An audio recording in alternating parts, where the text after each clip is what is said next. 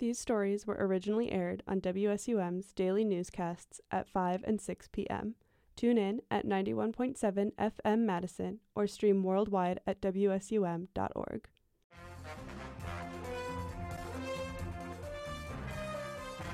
This is the news at 5 on 91.7 FM WSUM, streaming live on WSUM.org. Here's your 5 o'clock news update. Good Monday evening, Madison. You're listening to the 5 o'clock news update on WSUM 91.7 FM Madison Student Radio. I'm Lexi Spevacek. In the news today, human remains found in Indiana are identified as those of a Wisconsin woman who disappeared over four decades ago. Hunters discovered then unidentified human remains in December 1982 in the rural community of Jacksonburg, Indiana, about 60 miles east of Indianapolis.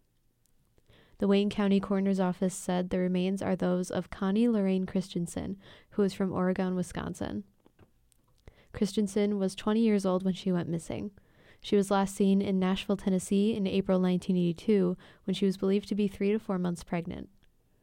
While she was away, Christensen had left her one year old daughter with relatives who reported her missing when she didn't return to Wisconsin as planned.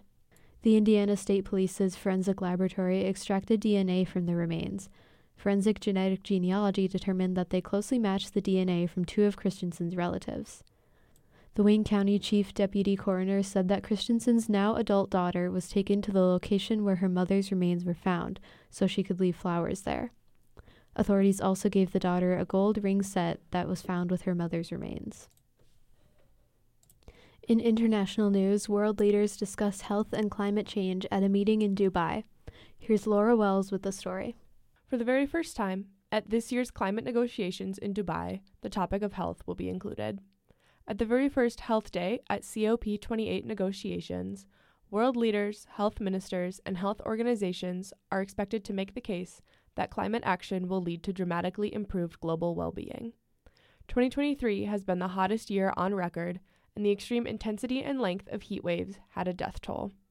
Insect borne diseases have also seen a resurgence, and already dangerous natural disasters are made more intense by the warming climate. In addition, fossil fuel pollution kills millions of people every year. Talks in Dubai are expected to prioritize the phase out of fossil fuels, and international development banks and nonprofits have made monetary commitments to fund health and climate related projects. COP28 will be taking place from November 30th to December 12th, 2023. Thanks to NPR for the story, and from WSUM News, I'm Laura Wells. Thanks, Laura. Turning over to sports, here's RJ Carroll with an update. Today in Badger Sports, the football team is heading to the ReliaQuest Bowl in Tampa, Florida for a matchup with number 13 LSU. Heisman Trophy frontrunner Jayden Daniels is the quarterback for LSU, and kickoff will be at 11 a.m. on January 1st. Since the conclusion of the season, the Badgers have seen some players leave through the transfer portal. This morning, starting wide receivers Chimere Dike and Skyler Bell announced their departure from Madison looking for a new home. The men's basketball team has entered the rankings for the first time this season at number 23 following their big win over Marquette Saturday. They are back in action tomorrow for their first conference game of the year on the road against a Sweet 16 team from last year in Michigan State. Tip off will be at 6 p.m. Following their series sweep of Ohio State, the men's hockey team stayed at number 6 in the rankings. They will have another opportunity to improve that number this weekend at home against number 17 Penn State. The women's hockey team dropped their series finale against Minnesota Duluth yesterday 3 2. This marked their first home loss of the season, and they have fallen to number 3 in the national polls. They'll be back in action this weekend at number 2 Minnesota for their final two games of the calendar year. The women's basketball team dropped their third game of the season yesterday, 59 to 51 against Butler. Serah Williams had 24 points, and the team will be back in action for their conference opener next Saturday at home against number 4 Iowa. After a slow start, the number 25 ranked wrestling team defeated Bucknell 24 to 22, led by pins from Dean Hamiti and Max Mayer. The team is back in action Saturday on the road against Rider. The volleyball regional times have been announced. The Badgers play Penn State at 6 p.m. on Thursday, and the regional finals at 7 p.m. on Saturday.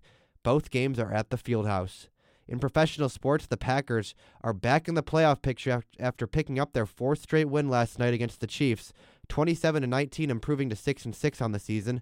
Jordan Love had three touchdown passes, and they are back in action next Monday night in New York against the Giants. For WSUM News, I'm RJ Carroll. Thanks, RJ. Now onto the weather. Right now it is 36 degrees and cloudy. Tonight, temperatures will get down to the low 30s with chances of snow. Tomorrow will be only slightly colder than today with a high of 37 and a low of 25, and we will have a 30% chance of snow. We'd like to thank Channel 3000 for being our news partner and thank you for tuning in. From the WSUM News booth, I'm Lexi Spevacek. Have a great evening, Madison.